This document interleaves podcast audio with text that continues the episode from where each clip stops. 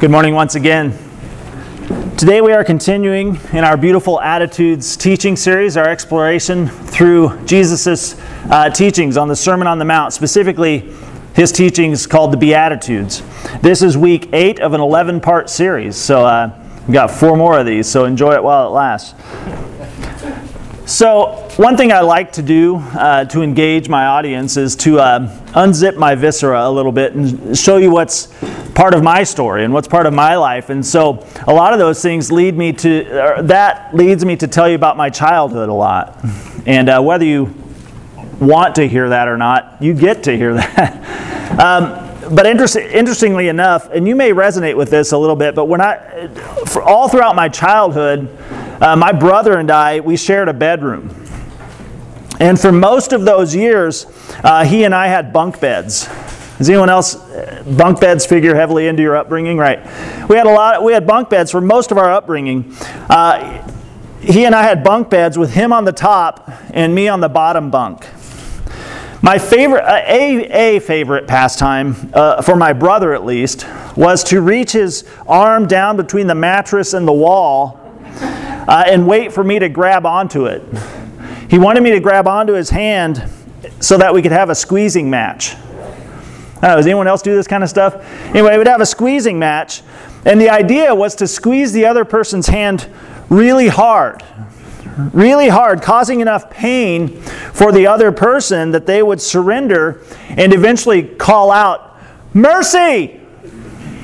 They would cry out, Mercy! So I, I can't imagine how many times during the night my parents heard from down the hallway, these uh, pre adolescent voices Mercy! in the middle of the night. I was younger than my brother, but one would think tactically that the bottom bunk might provide some sort of advantage over the person on the top bunk uh, when it came to these bunk bed, bunk bed hand wrestling matches. You would think, but not so. My older brother Jason, he always won the squeezing matches. He always won. My brother was very, my brother is very competitive, very competitive. Uh, he won most things we ever played together, uh, from ping pong to risk to thumb wrestling to hand squeezing death matches. But uh, you may be concerned about where I'm at with this. I'm okay. You need to know I'm okay. I'm not bitter. I'm not bitter. I love my brother. Uh, over time, younger brothers just, we have to get to where we're okay with this sort of thing. Any other younger brothers in the room? Yeah, I mean, we just learn to live with it, right? We just learn to live with that sort of thing. So, mercy. Today I want to talk about mercy. Have you ever been shown mercy? Have you ever been shown mercy, especially when you didn't deserve it? When you totally had what you had it coming to you, and suddenly it didn't come. You were shown mercy when you didn't deserve it. Mercy. Mercy. We find that mercy is pretty rare in our world today, isn't it? We're not a merciful people anymore. Maybe we've never been that merciful. But it seems like mercy is a rare find in our world these days. More and more, it just seems bloodthirsty. It, we, we can seem pretty bloodthirsty, desperate to see people get punished. We, we, we thrive on that. We, we love to see people get punished, to see those who oppose us destroyed publicly and painfully. The more pain, the better. You know, it's been said that mercy is, is not getting, mercy is not getting what you've got coming to you. Mercy is not getting what's coming to you. It's mercy is being shown kindness and forgiveness instead of anger and punishment. We love the idea of mercy. I think universally, people, if you ask them, it's like, do you like being shown mercy or do you like being punched right in the face? Almost everyone would say, I'll take mercy. We like mercy. We love the idea of mercy being shown to us. But we are not so keen, we're not so generous when it comes to showing mercy to those with whom we disagree. Showing mercy to those we find easy to dehumanize. It's not so easy to show mercy to those that we've applied labels to, those that we've objectified, those we've marginalized. We love mercy when it's incoming, but mercy when it's outgoing, it's a little more dicey. Sometimes it seems we have been at war with the others for so long that the entire world is just on fire. The entire world is sorted into us and them. The entire world is sorted into right and wrong.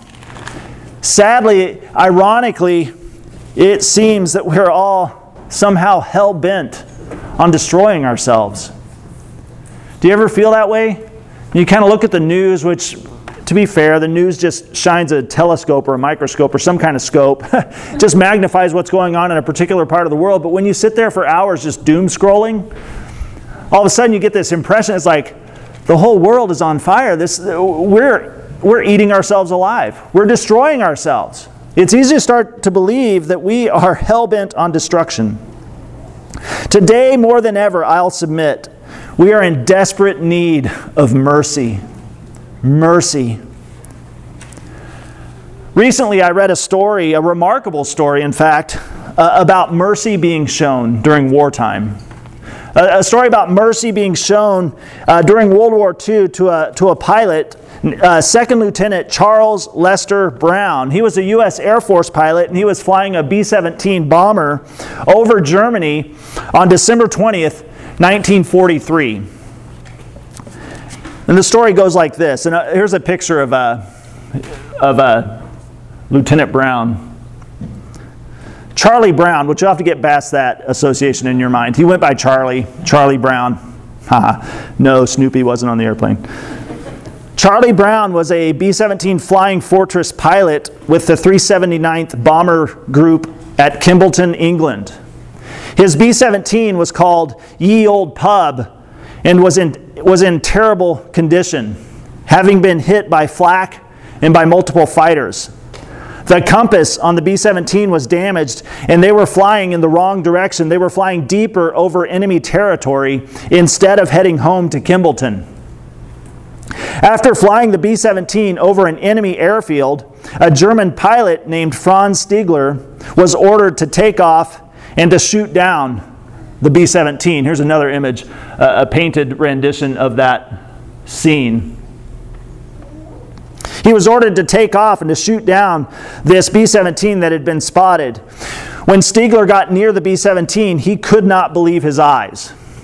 In his words, he had never seen a plane in such bad condition. The tail and the rear section was severely damaged, and the tail gunner was wounded. The top gunner was all over the top of the fuselage. The nose was smashed, and there were holes everywhere. Despite having ammunition, meaning he had the means to shoot them down, Franz Stigler, he flew, flew to the side of the B 17 and he looked over at Charlie Brown, the pilot. Brown, he could tell, Brown was scared. Brown was scared and he was struggling to control his damaged and blood-stained aircraft. Aware that they had no idea where they were going, Franz Stigler, he waved at Charlie and directed him to turn 180 degrees. Franz Stigler then escorted and guided the stricken B 17 to and, and slightly over the North Sea, headed back towards England. He then saluted Charlie Brown and he turned back turned back and flew away into Europe. When Franz Stigler landed, he told his commanding officer that the plane he had shot the plane had been shot down over the sea as commanded, and he never told the truth to anybody. Charlie Brown and his surviving crew told all at their briefing, but were ordered to never talk about it. Here's a picture of Charlie Brown and his surviving crew. There's one more picture here. This story communicates to us, it resonates with us. Charlie Brown and his B 17 crew members, they were shown mercy. They were lost. They were vulnerable. They had no hope high over Germany that day in World War II. But lives were spared. Lives were spared. Kindness was shown, and a bit of humanity was restored. Stories like this, they resonate with us because we love mercy but more than that, we need mercy. We hope that if we are in a situation like that, that humanity might prevail and mercy might be shown. We love mercy and we need mercy. And in the Bible, uh, we find that Jesus himself tells us as much. Jesus tells us as much. He says, choose mercy. Guys, even when it's hard, especially when it's hard, choose mercy because when you choose mercy, you will be shown mercy by God. Choose mercy because when you show mercy, you will be shown mercy by God. Let's turn to Matthew chapter 5 and let's read verses 1 through 7 this morning. One day, as he saw the crowds gathering, Jesus went up on the mountainside and sat down. He, his disciples gathered around him and he began to teach them. God blesses those who are poor and realize their need for him, for the kingdom of heaven is theirs. God blesses those who mourn, for they will be comforted. God blesses those who are humble, for they will inherit the whole earth. God blesses those who hunger and thirst for justice, for they will be satisfied. In verse 7, God blesses those who are merciful, for they will be shown mercy. Now, it's important when we read the Bible, when we read narrative passages and things like this on the Sermon on the Mount, it's important to do the best we can to imagine ourselves on that hillside with Jesus. What was it like? What did it sound like? What if I was one of his audience in the first century in that context? How might I hear what he said in that setting? Jesus asking his listeners to be merciful in their first century world was extremely challenging. Think of who he's talking to, and he's saying, Hey, you, be merciful. That's a tall order. It was challenging in the first century world. In many ways, it was even more challenging, more severe than it is for us here in our world today. Think about it. The audience around Jesus was populated with oppressed people. A people that their hallmark in the world had become oppression. Hey, yeah, we're, we're the Jews, we're oppressed. That's us. Jesus' audience was populated with oppressed people who were currently living under Roman occupation. They were currently subjugated by the Romans, yet they had been subjugated and oppressed all throughout history, repeatedly throughout their long and tumultuous history. Most of his audience members, most of those listening to him that day, felt justified in their anger. The average person sitting there listening to Jesus say, Hey, have mercy, because when you show mercy, God shows you mercy. That ran right up against their self, their sense of self-righteousness and justification. It's like, no, I deserve to be angry. They felt like their anger was justified. Uh, it was eager, they were eager to see vengeance upon those who had taken their land, vengeance upon those who had trampled their identity, those outsiders who had come in and made their lives a living hell, miserable. Why should I show mercy to those people? Surely you're not talking about them, Jesus. They likely saw their hatred of their oppressors as righteous indignation. Have you ever had that sense? It's like, oh, no, no, God's on my side here. Me and Him, we're going to go have some wall to wall counseling with them. You know, I feel righteous indignation. And I imagine so many people around Jesus that day felt righteous indignation as well. They surely felt that God was on their side. God's on our side in this. God's on our side. How could God not be equally offended? How could God not be equally offended by our plight? Think about the, the, the story of Israel. They were God's chosen people, and yet they were being treated this way. How could God not be equally offended by this situation? But here, Jesus steps right up and says, Hey, those who choose mercy, they are the ones who are blessed. You want blessing in the life with God? Choose mercy. Choose mercy. Those who forgive, those who show compassion, they are the ones who will be shown forgiveness and compassion by God. Oh man, that's a difficult pill to swallow. Show mercy. Choose mercy. So, what does Jesus mean by this? What does Jesus mean when he says, hey, show mercy? Show mercy. Here, mercy, according to the Expositor's Bible commentary, mercy embraces both forgiveness for the guilty and compassion for the suffering and needy. Okay, so there's kind of a twofold meaning here. Showing mercy, choosing mercy, implicates two ideals. Embrace, it embraces both forgiveness of the guilty as well as compassion for the suffering and the needy. The Christian idea of mercy necessarily pivots upon these twin ideas twin ideas of forgiveness and compassion. When you show mercy in the Christian sense, you must have one foot planted in each forgiveness and compassion. And there, it's constantly reminding us that we too are in need of forgiveness and compassion. We too are guilty. We too are suffering. We too are needy. We too ourselves are in need of forgiveness and compassion. No one's exempt here.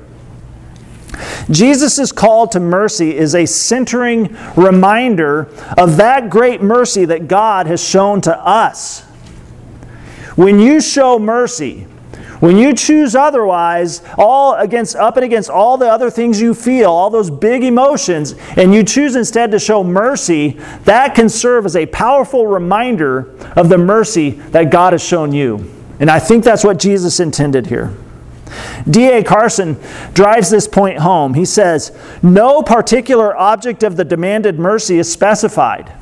Jesus just cuts right to the chase. Choose mercy. He said, Carson says, no particular object of the demanded mercy is specified because mercy is to be a function of Jesus' disciples, not of the particular situation that calls it forth. We don't show mercy because of the situation, we show mercy because of who we are in Christ. Jesus doesn't say, Show mercy to those who have offended you. Show mercy to those nasty Romans. Show mercy to those wretched Samaritans. Show mercy to those ex boyfriends. Show mercy to those evil bosses or those foul mother in laws. He simply says, Be merciful. He leaves no caveats, no workarounds. Be merciful. Just be merciful. No caveats, no specifics. Just be merciful. God blesses those who are merciful. But be warned. Be warned.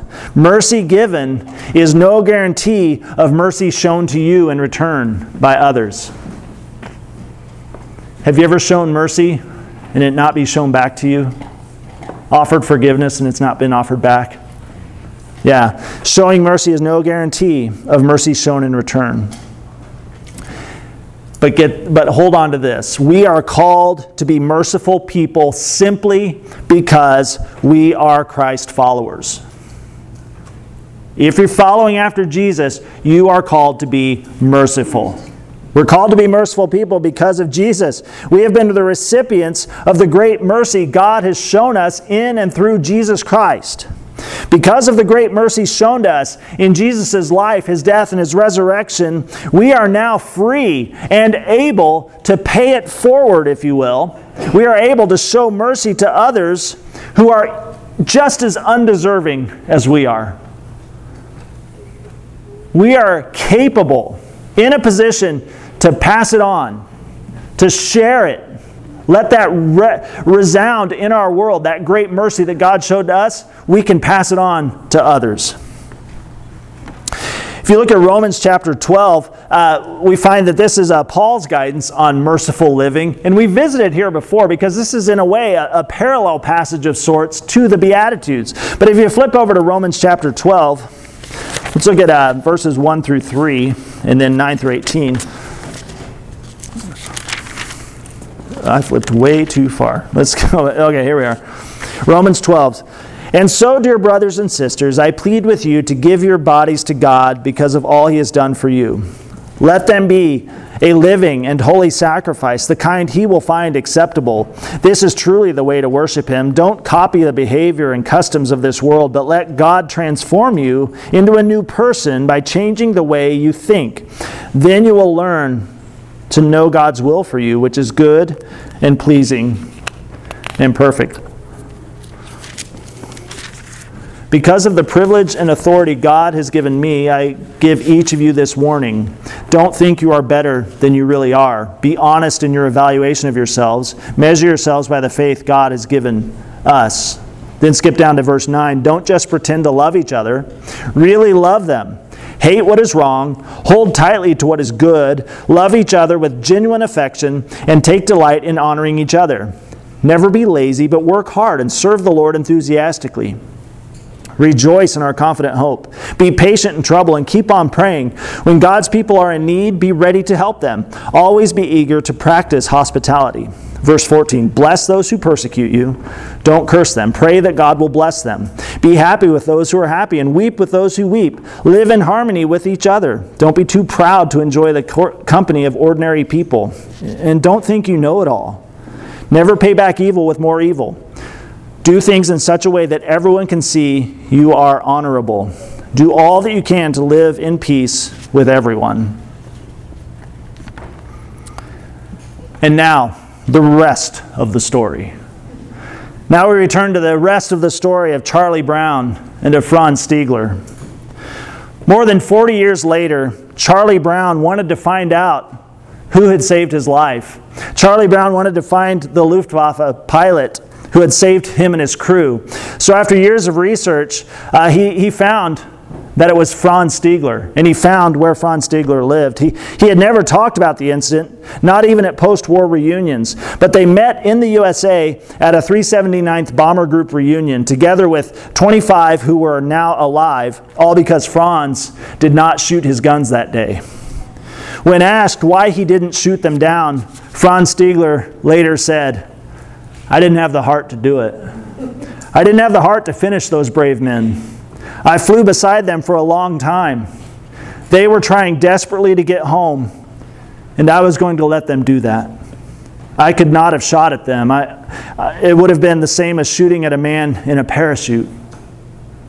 Both Charlie Brown and Franz Stigler died in 2008. So perhaps it's helpful to us.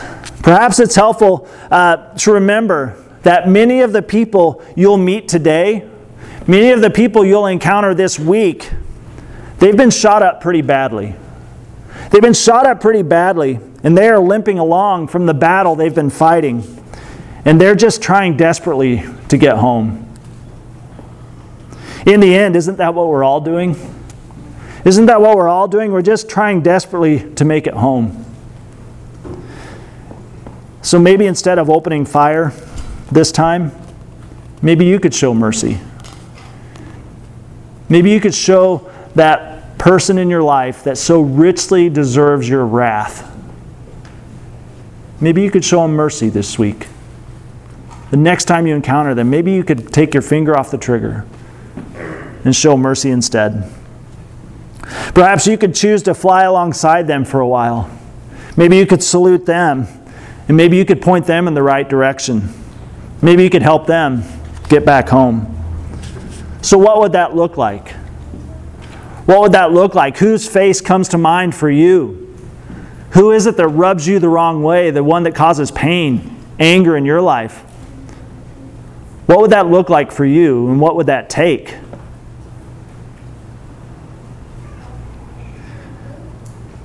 We've all been shown great mercy by God. So now it is our turn to be merciful. No more excuses. No more excuses. Let's pray.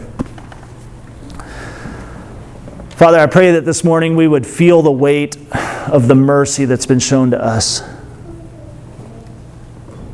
Oh, that we've not just been forgiven by the grace you've shown us through Jesus Christ, but we've also been expected then, sent out in the world to show mercy likewise.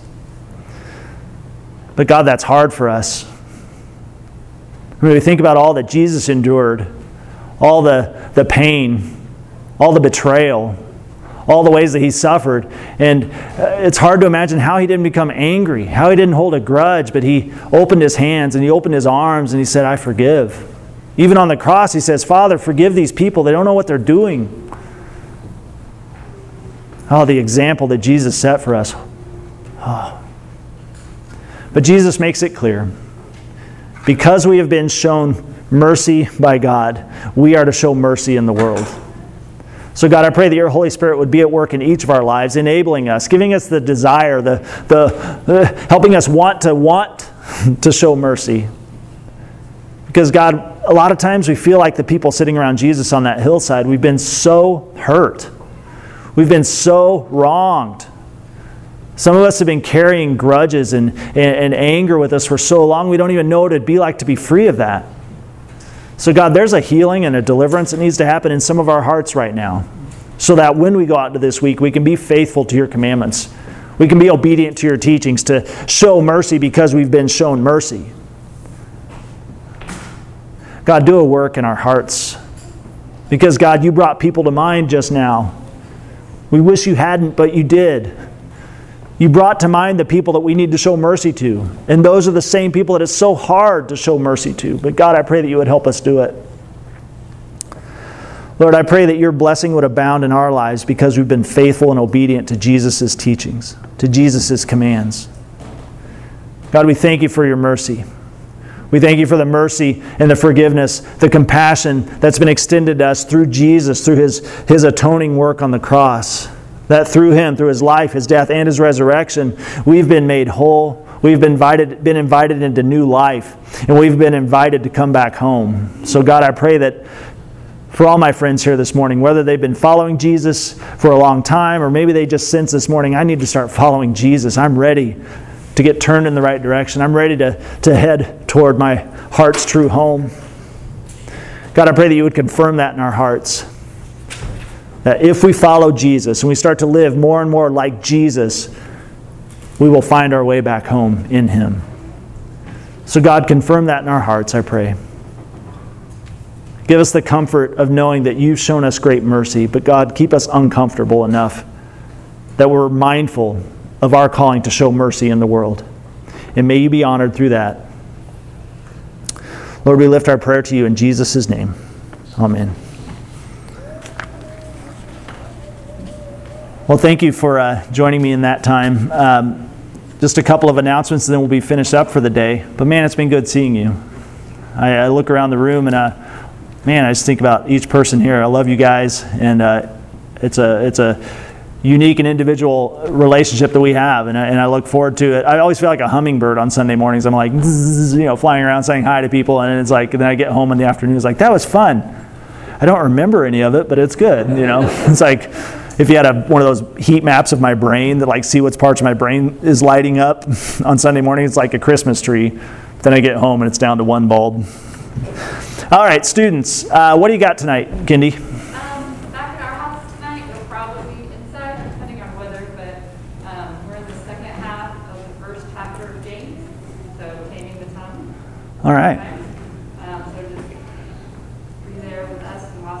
Yeah, 6 to 8 p.m. at the Satterfields tonight, students. And that's fifth grade and up, right?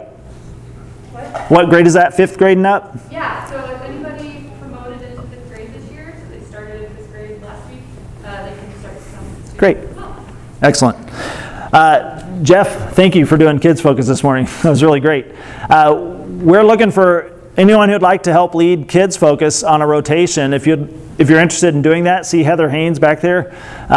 Next week we have Yurt Church, and I want to make a big deal about this. We have Yurt Church next Sunday, which means we're going to meet at the Forest Garden Yurts in Reeds Spring at the Francis's awesome place down there, which means it's going to be awesome, and it also means that we're not going to be here. So I don't know how to make that uh, front of the mind next Saturday for everybody. But we will not be here on Sunday. So if you show up, that's sad. If you need a ride, see Curtis. We've got the church van, and we can give a limited number of people a ride uh, to the yurts and back uh, next Sunday. Be there at 11 a.m. We're going to have lunch. We're going to have worship and teaching and just sharing of our, our gifts of art and music. Uh, it's going to be really fun. I'm looking forward to it. Thanks, Amanda and Nick, for opening up your space for us. It's going to be great. Do we, you know, they don't need to bring anything? Uh, camp chairs, camp chairs, blankets, games. If you want to camp, bring your tent and stuff like that. Uh, before worship at 10 o'clock, we have prayer time. Uh, we meet down in the conference room, and uh, it's a good time to just put our our uh, join our hearts together and to lift our prayer needs uh, to the Lord. So if you have questions about that, you can see uh, Dale and Sue or Ruth Hunter. They help lead that up at 10 o'clock each Sunday morning. We view the giving of tithes and offerings as an intimate expression of faith and worship. There's an iPad back there that you can use your debit card. There's also a basket back there by the kids' activities. There's also one here at the crossroads behind Richard there. Yes, he's guarding it. Uh, but uh, we want to be sure and offer opportunities for you to uh, join in that um, act of worship. Uh, let's see. Shirts, we have shirts at the back, but we also have mugs now. We have Hope and Anchor mugs that were handmade by a friend of ours in Pennsylvania. Uh, Christy was going to bring them today, but she's not here, so we'll get them here soon. Um. Hey, this may be Cheryl's last Sunday with us. I, want to end, I wanted to do my best to end this on a really sad note, but, um, huh? Don't do that. Yeah. Cheryl Burks has been with us for a long time and has been a huge, huge blessing to me and my family and to our church fellowship. She's always been faithful to serve in our food distributions, uh, just ways that we serve our community. Uh, she's also been a part of our Tuesday night um, community group, the OC, for years. And, uh, man, it's really hard to see you go to Oklahoma. Um, but know that you'll always be a part of our family and you've always got a place to come back uh, to us. So, um, where, what town are you moving to in Oklahoma? It's Wagoner, a little bitty town. Wagoner? Okay, Wagoner, Oklahoma. So, anyway, before you get away today, uh, say a kind word to, to Cheryl. And, uh, whew, I'm gonna like fan my face for a little bit now. All right. Anything else I missed? Well, let's stand and pray as the Lord taught us. If you, if Oh. you do want to play a song or do anything, you can talk to me after church here and, and we'll do that sort of thing. Yeah, if you want to play something at the Yurt Church, get together next Sunday. See Kyle. All right, stand. Let's stand and pray as the Lord taught us. Our Father in heaven, hallowed be your name. Your kingdom come. Your will be done on earth as it is in heaven. Give us this day our daily bread, and forgive us our debts as we forgive our debtors. And lead us not into temptation, but deliver us from the evil one. For yours is the kingdom, and the power, and the glory forever. Amen. Now, all glory to God who is able, through his mighty power at work within us, to accomplish infinitely more than we might ask or think. Glory to him in the church and in Christ Jesus through all generations, forever and ever. Amen. May the grace and peace of our Lord Jesus Christ be with you. Thanks, everyone. Have a good afternoon.